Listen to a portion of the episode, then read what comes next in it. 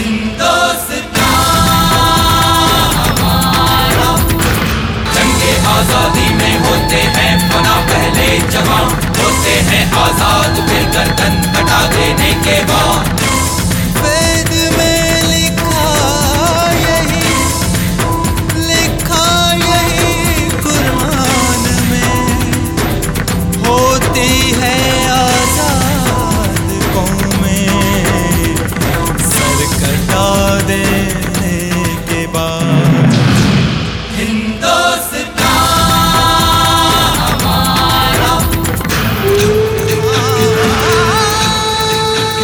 हिंदुस्तान हमारा।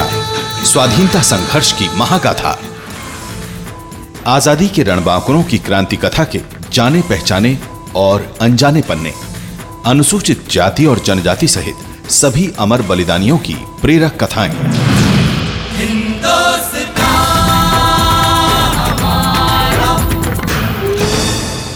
नमस्कार श्रोताओं, ये हिंदुस्तान हमारा कार्यक्रम में आप सभी का स्वागत है। श्रोताओं, भारत में अन्य भाषाओं के साहित्य की तरह हिंदी साहित्य में भी जगमगाते सितारों की कमी नहीं है। हिंदी साहित्य में अगर मुंशी प्रेमचंद का नाम ना लिया जाए तो साहित्य का वर्णन ही नहीं किया जा सकता। मुंशी प्रेमचंद वो नाम है जिसने हिंदी साहित्य में कहानियों की शुरुआत की, वो भी आम लोगों की बातचीत की भाषा में। उनकी कृतियाँ भारतीयता की परिचायक हैं, इसीलिए उन्हें कलम का सिपाही कहा जाता है। इनकी कहानियां बड़े घर की बेटी, कफन, पर्दा, ईदगाह, हीरा मोती, पंच परमेश्वर को कौन भुला सकता है। सच कहा जाए तो मुंशी प्रेमचंद की कहानियों और उपन्यासों में शब्द नहीं, छोटे तबके के गरीब और लाचार लोगों की दुखती रगे हैं। वो उस समय के समाज का आईना है। ऐसे महान साहित्यकार के बारे में आज हम अपने इस कार्यक्रम में जानेंगे, तो आइए सुनते हैं आज का ये कार्यक्रम।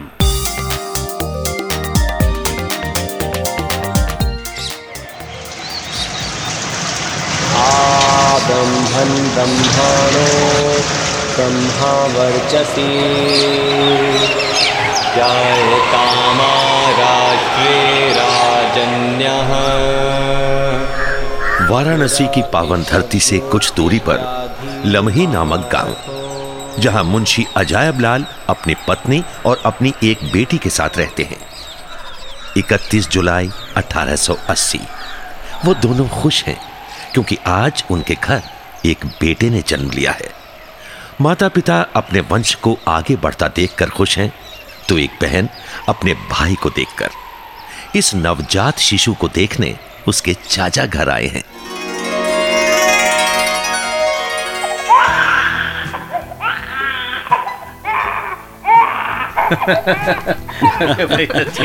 माँ, माँ, मैं भाई को क्या कहकर बुलाऊंगी? तू कुछ भी कह, जो तेरा मन चाहे कह, लेकिन मेरा तो ये जीवन धन है। क्यों जी? सही कहा तुमने। आज से मैं अजायब लाल, इसका नाम धनपतलाल रखता हूँ। लाल नहीं, धनपत राय। ये तो साहूकार बनेगा अपने चाचा की तरह। राय कहने से लगता है कि किसी धन्ना सेठ की बात हो रही है। चोड़, चोड़, चोड़। चाचा की बातें हो रही हैं और चाचा से पूछा भी नहीं कि वो क्या नाम रखेगा अपने भतीजे का है। तुम कब आए? अरे भाई लाओ लाओ, इसे मेरी गोदी में दे दो। भाई देखूं तो मेरे भाई अजायब का बेटा अपने बाप पर गया है या अपने चाचा पर है। ये लो ये लो, उठाओ इसे गोद में और बताओ तुम। अरे रे रे रे रे, मेरा बेटा तो भाई नवाब जैसा लग रहा है। अरे तू तो मेरा नवाब ज़्यादा है।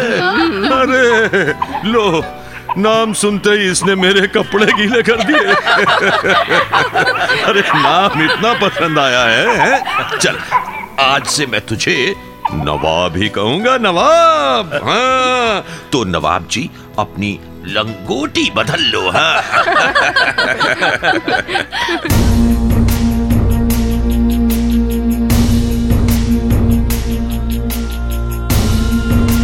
मुंशी प्रेमचंद के बारे में ऊंचे ऊंचे सपने देखने वाली मां उनके साथ केवल सात साल ही रह पाई। मां की मृत्यु के बाद तो मुंशी प्रेमचंद के जीवन में दुखों ने घर बना लिया। उनके पिता ने दूसरा विवाह कर लिया। सौतेली मां के होने पर उन्हें कभी भी पिता का सुख नहीं मिल पाया। परिवार के सदस्य बढ़ने और उन पर किसी का ध्यान न होने से उनका जीवन अभावों और परेशानियों से भर गया। अगर वो किसी के करीब थे तो सिर्फ अपनी बड़ी बहन के।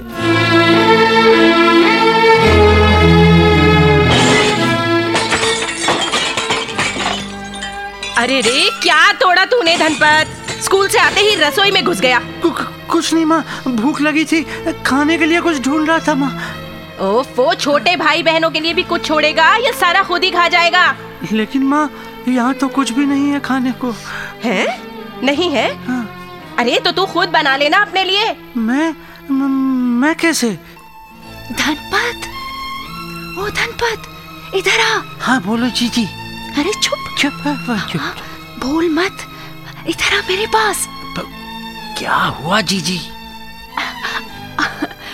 ये ले, मैंने गुड़ की पट्टी रखी हुई है तेरे लिए। माँ ने तो छोटे भाई बहनों को खिला दी और जो बाकी की थी ना, वो अपनी अलमारी में ताले में रखी है। दे दो जीजी, दीदी दे दो, बहुत भूख लगी है। ले ना, ये ले, तू खा ले। हाँ, ला। तब तक मैं तेरे लिए दो रोटी बना देती हूँ। हाँ? हाँ। अरे धनपत, रोटी बना रहा है तो अपने लिए एक ही बनाना, अभी बाकी बहन भाइयों ने भी खाना है, आटा और नहीं है। अब, अब, अच्छा माँ। रोटी खा के बर्तन भी धो देना। हाँ माँ। घर का इतना काम है कि समय ही नहीं मिल रहा बर्तन धोने का। मैं तेरे पिताजी के कपड़े धो रही हूँ। हाँ? अच्छा माँ। जीजी, पिताजी से कहूँगा कि मुझे नए जूते ला के दे। देखो ना, मेरे जूते फट गए हैं। कोई फायदा नहीं धनपत, माँ अपने बच्चों के लिए पैसे निकाल लेगी लेकिन हमारे लिए कभी खर्च नहीं करेगी।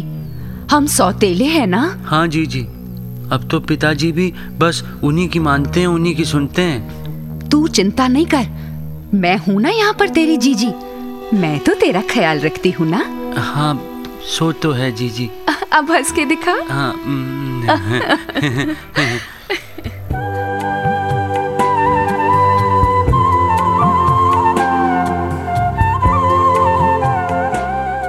अभावों भरी जिंदगी ने प्रेमचंद को हर पल ठोकरें ही दी।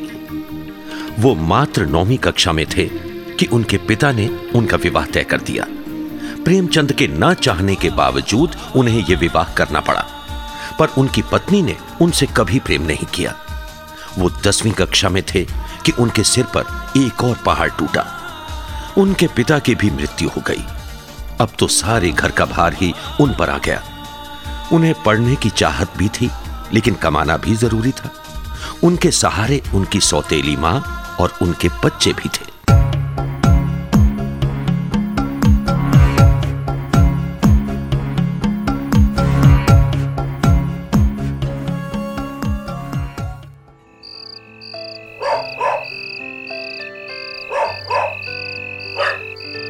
लिखने का काम तो हो गया, अब याद करने का काम भी कर लेता हूं, नहीं तो स्कूल में बेंच पर खड़ा होना पड़ेगा।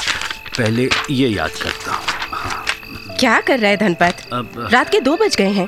वो माँ, मैं पढ़ाई कर रहा था। अगर तू पढ़ाई करेगा तो घर का खर्च कैसे चलेगा? तेरे सभी भाई बहन तो अभी बहुत छोटे हैं। एक वकील के बच्चे को ट्यूशन पढ़ा रहा हूँ माँ, पाँच रुपए तो मिलते हैं ना उससे। अब और भी ट्यूशन पढ़ा लूँगा, लेकिन पढ़ाई भी तो ज़रूरी है, नहीं तो नौकरी नहीं मिलेगी माँ। तू इंटरमीडिएट की परीक्षा दे दे, फिर नौकरी ढूंढ ले, ऐसे काम नहीं चलेगा। अच्छा सुन, हुँ? तेरी पत्नी मायके गई है, आएगी कब? आ, पता नहीं मुझे।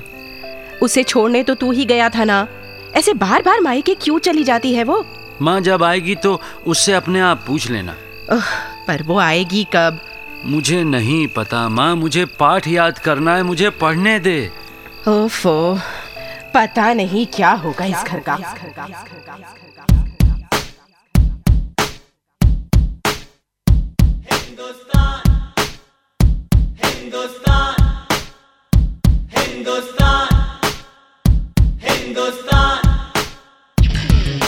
सकल जगत की शान मेरा प्रियतम हिंदुस्तान, हिंदुस्तान, हिंदुस्तान।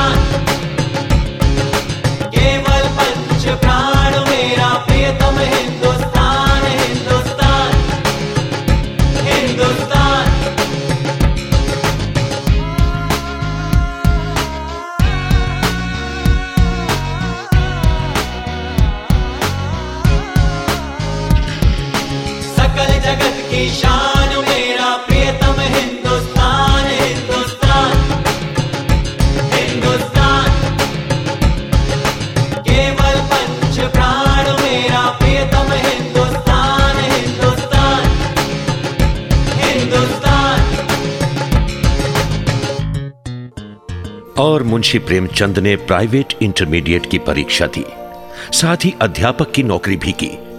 उन्हें वाराणसी में चनूर नामक जगह पर अध्यापन कार्य मिला। फिर अठारह सौ निन्यानवे में उन्हें गोरखपुर के सरकारी स्कूल में नौकरी मिली, जो उन्होंने उन्नीस सौ इक्कीस तक की, और बढ़ते बढ़ते उन्होंने deputy sub inspector of schools के पद पर भी कार्य किया। जैसे ही अठारह सौ निन्यानवे में उन्होंने गांव छोड़ा, उनकी पत्नी भी हमेशा के लिए अपने मायके चली गई। अध्यापन के साथ साथ उन्होंने बीए पास किया। इस दौरान उनकी मुलाकात एक विधवा महिला शिवरानी देवी से हुई।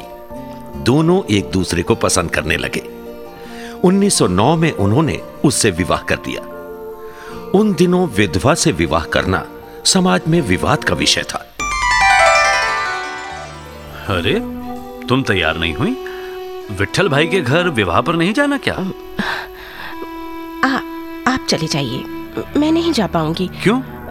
वो मुझे कुछ काम है। ओफो, क्या काम है?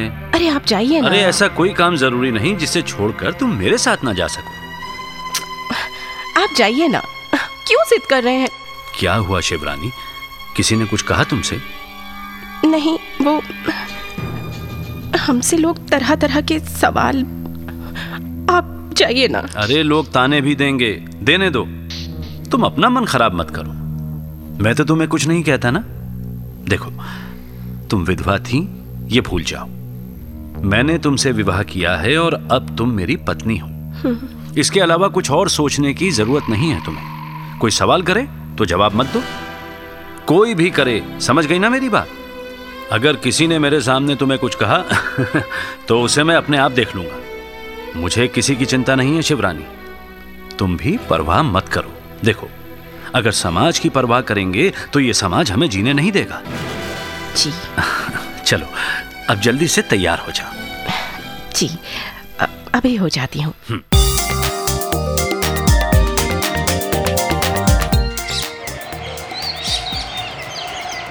उन दिनों देश में ब्रिटिश राज्य का पूरा बोलबाला था। देश के हालात को देखते हुए उन्होंने उर्दू में छोटी छोटी कहानियों का एक संग्रह निकाला, सोजे वतन। इस संग्रह का असर यह हुआ कि लोगों ने उन्हें एक लेखक की हैसियत से जाना, क्योंकि उनकी कहानियों में ऐसा कुछ लिखा गया जिससे ब्रिटिश लोगों को लगा कि वो ब्रिटिश लोगों के खिलाफ लोगों को भड़का रहे हैं। इसलिए उन्हें देशद्रोही तक समझा गया। जमीरपुर के डिस्ट्रिक्ट मजिस्ट्रेट ने उन्हें व्यक्तिगत रूप से बुलाकर बुरी तरह फटकार लगाई और आगे से ऐसा कुछ भी लिखने से मना कर दिया। Wow, what is this? Dhanpat राय, क्या है ये सब? सोजे वतन, तुम इंडियंस को अपनी कलम के जरिए भड़काना चाहते हो? नो सर, वो बात। What's up argument? पागल हो गए हो तुम? ये सब लिखकर तुम ब्रिटिश गवर्नमेंट को मौका दे रहे हो कि तुम्हारे खिलाफ एक्शन लिया जाए। पर सर, हम इंडियन हैं तो। Shut up, just keep your mouth shut. यहाँ ब्रिटिश गवर्नमेंट राज करती है, इंडियन लोग नहीं, और तुम भी सरकारी नौकर हो, अंडरस्टैंड? लेकिन सर, ब्रिटिश गवर्नमेंट तुम्हें देशद्रोही मान रही है, यू नो धनपत राय। इस सोजे वतन की सारी कॉपियां मार्केट से उठवा ली गई हैं। क्या? और सरकारी ऑर्डर हो चुका है कि उन्हें जला दिया जाए। नहीं सर, ऐसा मत करें सर। तुम नौकरी करना चाहते हो या नहीं? सर वो मैं तो। Just shut up and listen to me. अगर तुम्हें नौकरी पर बने रहना है तो तुम्हें आज के बाद राइटिंग बंद करना होगा। This is my order. Now out, out. इस घटना ने तो मुंशी प्रेमचंद के मन में लेखन की इच्छा को और भी भड़का दिया था। इसलिए उन्होंने नवाब राय के नाम से उर्दू पत्र पत्रिकाओं में लिखना शुरू कर दिया। उस दौर में हिंदी भाषा में केवल राजा रानी की कहानियां ही छपा करती थीं। नॉवल भी लिखे जाते थे पर कहानियां नहीं लिखी जाती थीं। पर आम लोगों को हिंदी भाषा ही अच्छी तरह समझ आती थी। उन्होंने एक फर्जी नाम रखा, प्रेमचंद, और इसी नाम से हिंदी भाषा में छोटी छोटी कहानियां लिखनी शुरू की। शुरू में मानसरोवर नामक संग्रह में उनकी कहानियां प्रकाशित हुई। उनकी कहानी ईदगाह में संवेदनाओं का अच्छा चित्रण है। खिलौने ले लो, खिलौने ले लो, खिलौने जलेबी ले लो, खिलौने ले लो, जलेबी खा लो, जलेबी। कितने सुंदर सुंदर खिलौने, रेवड़ियाँ, मीठी मीठी रेवड़ियाँ, ये भालू, ये गुड़िया, पर नहीं, ये तो मिट्टी के हैं सारे। मिट्टी के खिलौने तो जल्दी ही टूट जाएंगे, पर कोई बात नहीं, मैं इन्हें हाथ में लेकर तो देख ही सकता हूँ।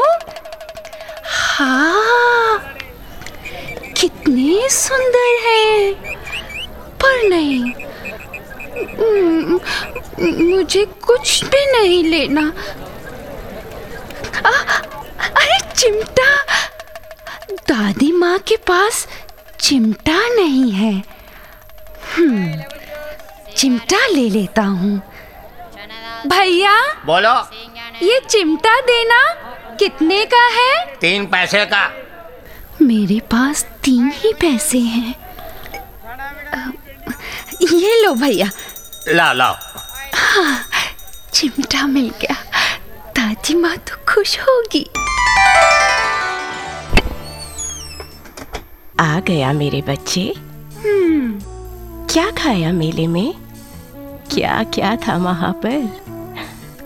अरे चिमटा, चिमटा खरीदा है तूने मेले से? हाँ दादी। क्या पैसे का मोल लिया रे? तीन पैसे का। अच्छा है ना दादी?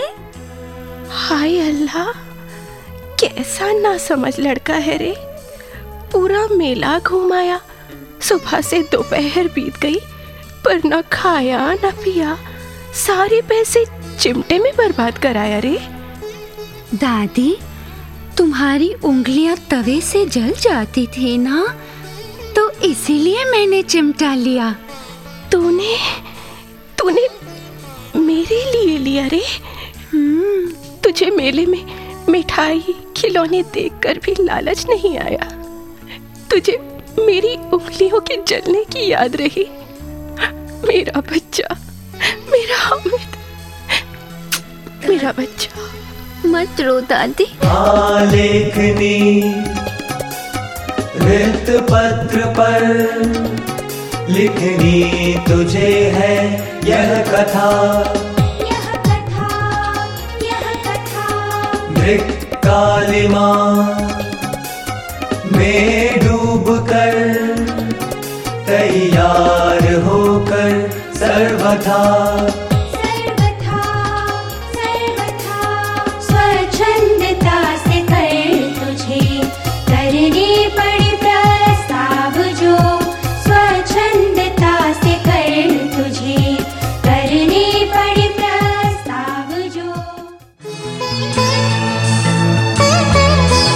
उनकी कहानियों में संवेदनाओं और भावनाओं का अंबार रहता था।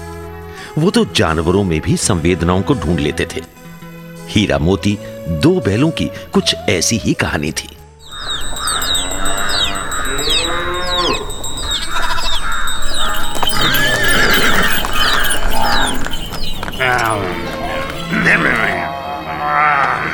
हाँ मोती, इस कांजी हाउस में तो यूं ही मरना है। अरे सोचो, अगर मुझसे ये दीवार टूट जाती तो कितनी जानें बच जाती। ये घोड़े, ये बकरियां, भैंसे और ये ढेंचू ढेंचू करते हुए गधे सभी आज़ाद हो जाते। इतने भाई यहाँ बंद हैं, किसी की देह में जान नहीं है। दो चार दिन यही हाल रहा तो सब मर जाएंगे। आ, मर जाएंगे, मर जाएंगे। अच्छा तो ले, तेरे से कमजोरी सही पर फिर भी जोर लगा। हाँ लगा, जोर लगा। अरे देख देख देख हीरा, दीवार टूटते ही घोड़े बकरियां भैंसे कैसे भाग रहे हैं। देख देख देख, ये गधे चुपचाप कैसे खड़े हैं। अरे गधो, तुम लोग भागते क्यों नहीं? सब तो भाग गए, भागो गधो। अगर कहीं फिर पकड़े गए तो? अरे तो क्या हरज है, अभी तो भागने का मौका है, भागो। अरे ना, हमें तो डर लगता है, हम यही पड़े रहेंगे। अरे मैं कहता हूँ भागो, भागो। अरे हीरा हीरा, गधों को छोड़, अपनी रस्सी तोड़ने की कोशिश कर, मुझसे तो टूट नहीं रही। अरे मोती, मैं तो कोशिश कर चुका हूँ। अरे मेरे भाई तू जा, मुझे यहीं पड़ा रहने दे, शायद फिर कभी भेंट हो जाए। जा, जा, जा। तुम मुझे इतना स्वार्थी समझते हो हीरा? हम और तुम इतने दिन एक साथ रहे, आज तुम विपत्ति में पड़ गए हो तो मैं तुम्हें छोड़कर अलग हो जाऊँ? ना ना ना ना। अरे मोती,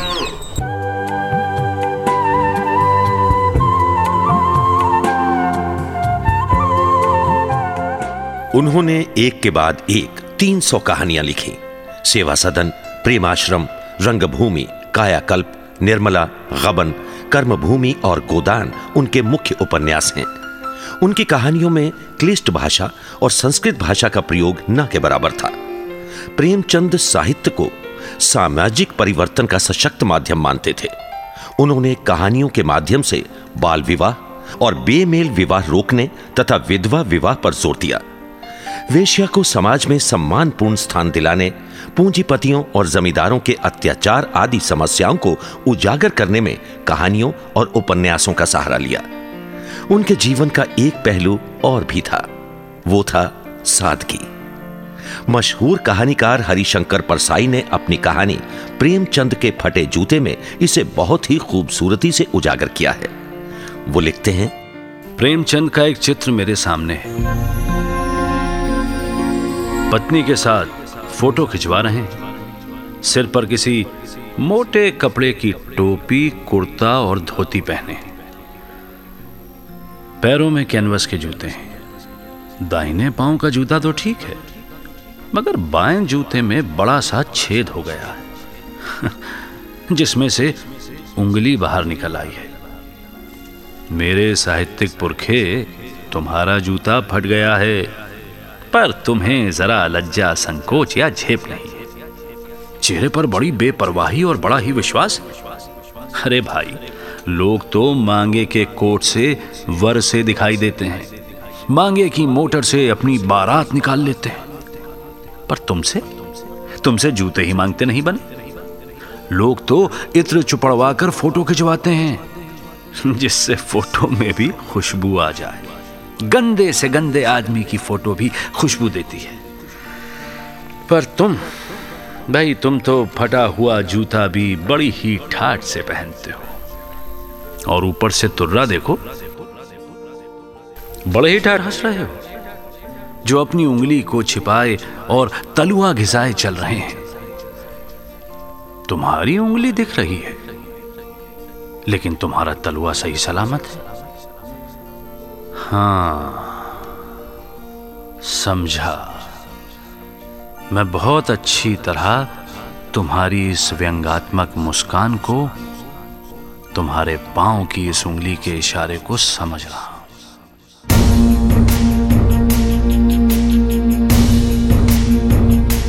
सच में मुंशी प्रेमचंद ने सामाजिक बुराइयों को ठोकर मारते मारते अपना जूता फाड़ लिया था। उस समय शायद उनकी भावनाओं को गांधी जी ने समझा था। उनके फोन करने पर और कहने पर मुंशी प्रेमचंद ने अपनी सरकारी नौकरी छोड़ दी और पूरी तरह से देशभक्ति की भावना फैलाने में गांधी जी के साथ हो गए। उन्होंने मर्यादा नाम की पत्रिका में संपादक का पदभार संभाला और इसके लिए उन्हें जेल भी जाना पड़ा। मुंशी प्रेमचंद ने कई पत्रिकाओं, हंस, जागरण, माधुरी आदि का संपादन भी किया। उन्होंने बॉलीवुड के फाउंडर और बॉम्बे टॉकीज के फिल्म डायरेक्टर हिमांशु राय के साथ भी काम किया था, लेकिन मूलतः वो हिंदी साहित्य लेखन से ही जुड़े रहे। उनकी पत्नी शिवरानी ने उनका पूरी तरह साथ निभाया। उनके एक बेटा और बेटी हुए। आठ अक्टूबर उन्नीस सौ छत्तीस को उनका निधन हुआ। उनके निधन के कुछ समय पश्चात उनकी पत्नी ने सन उन्नीस सौ चवालीस में मुंशी प्रेमचंद के अनछुए पहलुओं को लेकर उनकी जीवनी प्रेमचंद घर में प्रकाशित की। उनके बेटे अमृत राय ने उनके जीवन पर एक पुस्तक लिखी, कलम के सिपाही, जो काफी पसंद की गई। उनके उपन्यासों पर कई फिल्में भी बनी। इसके अलावा कई टीवी सीरियल जैसे निर्मला, प्रेम सरोवर, गुलदस्ता और तहरीर आदि भी बने। उनकी कहानियां कई भारतीय भाषाओं के अतिरिक्त विदेशी भाषाओं में भी रूपांतरित हुई हैं। सरकार ने उनके जन्मदिन के सौ साल पूरे होने पर एक डाक टिकट भी जारी किया था। गोरखपुर के स्कूल जहां उन्होंने अध्यापन कार्य किया था, वहां प्रेमचंद साहित्य संस्थान की स्थापना की गई, जिसके बरामदे में एक भित्तिलेख व चित्र लगाया गया है और एक संग्रहालय भी है जहां उनके साहित्य की सभी पुस्तकों और उनसे जुड़ी वस्तुओं को दर्शाया गया है। मुंशी प्रेमचंद एकलौता नाम है जो समाज के हर तबके से जुड़ा है। उन्होंने कई उभरते लेखकों को नई राह दिखाई। साहित्य के इस दीप्तिमान सूर्य को हम भारतवासी प्रणाम करते हैं। जय हिंद।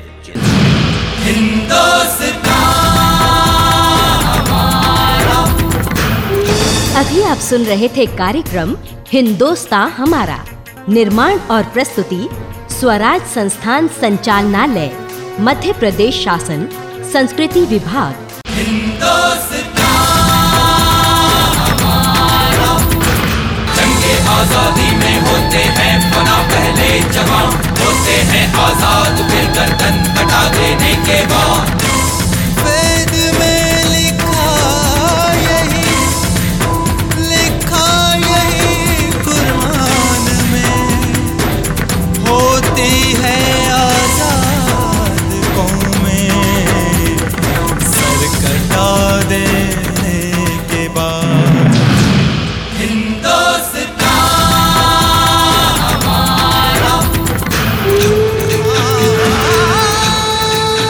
हमारा। हिंदुस्ता हमारा स्वाधीनता संघर्ष की महागाथा, आजादी के रणबांकुरों की क्रांति कथा के जाने पहचाने और अनजाने पन्ने, अनुसूचित जाति और जनजाति सहित सभी अमर बलिदानियों की प्रेरक कथाएं।